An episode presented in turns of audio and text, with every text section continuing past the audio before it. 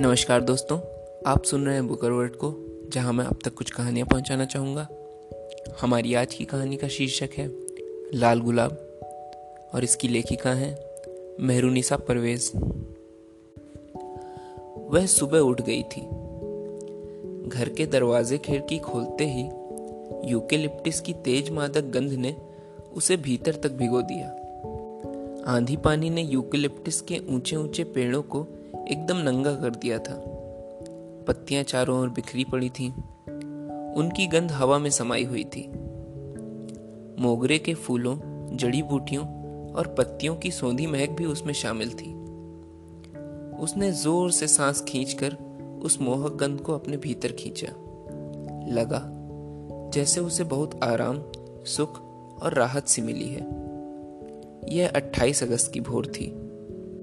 लगातार दो तीन माह सूरज की तपन के बाद पानी हफ़्ता भर बरसकर आज थमा था। धूल भरी आंधी और तेज झझावात के साथ पानी की बूंदें सरक कर धरती पर दौड़ी थीं। गर्मी के झुलसे लोगों ने पहली बार ठंडक से चैन की सांस ली थी। तेज गर्म हवा के थपेड़ों के बाद तेज अंधड़ के साथ बूंदाबांदी हुई थी, जो बाद में तेज बारिश में बदल गई। काले बादलों ने भी जैसे शहर के ऊपर अपना तंबू डालकर डेरा गाड़ दिया था। बिजली की चमक और बादलों की गड़गड़ाहट ने सारी धरती को कपा दिया था।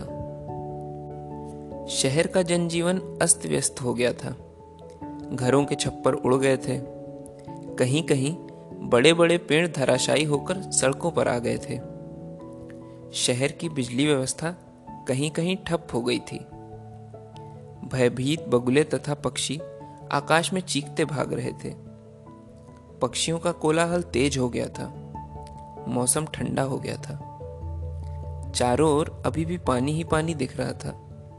बड़े बड़े पेड़ अभी भी घुटने घुटने पानी में डूब खड़े थे।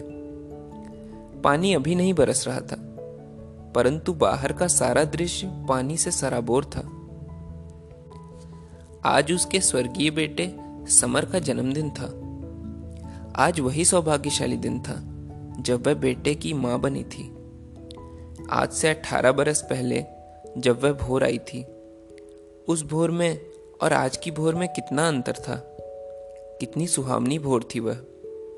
लगा था जैसे सारा संसार उसकी खुशी में शामिल है और नगाड़े बजा रहा है। परंतु अब लग रहा है कि आज की ही तरह उजड़ा बेरौनक उसका भाग्य है। काल की अंधड़ आंधी ने उसके जमे पैर उखाड़कर उसे भी सड़क पर धराशायी वृक्ष की तरह फेंक दिया था। उसके सपने भी ऐसे पत्तों की तरह झड़ गए थे और वह नंगी उघाड़ी होकर रह गई थी। आज तो कब्रिस्तान जाना है। दो दिन से वह खुदा से दुआ कर रही थी कि पानी थम जाए। खुदा ने वैसे तो कभी भी जीवन में उसकी नहीं सुनी। जो चाहा या कहा ठीक उसका उल्टा हुआ था।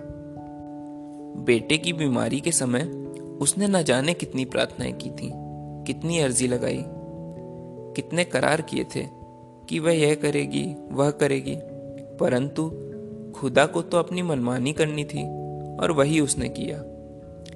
आज जाने कैसे उसने सुन लिया था और पानी रुक गया था। धुली पोछी, साफ़ सुथरी भीगी भीगी बिना पानी वाली भोर आज उसके द्वार पर दस्तक दे रही थी।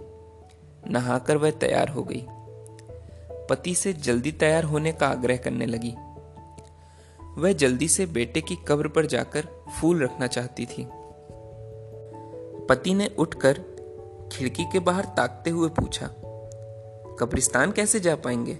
वहाँ तो पानी ही पानी भरा होगा ना? तो वह एकदम बिफर गई। लगा सारा धैर्य छूटा जा रहा है। पानी बरस गया तो क्या हम बेटे की कब्र पर नहीं जाएँगे? आज उसका जन्मदिन है। हर दिन की अपनी अहमियत, अपनी महक होती है।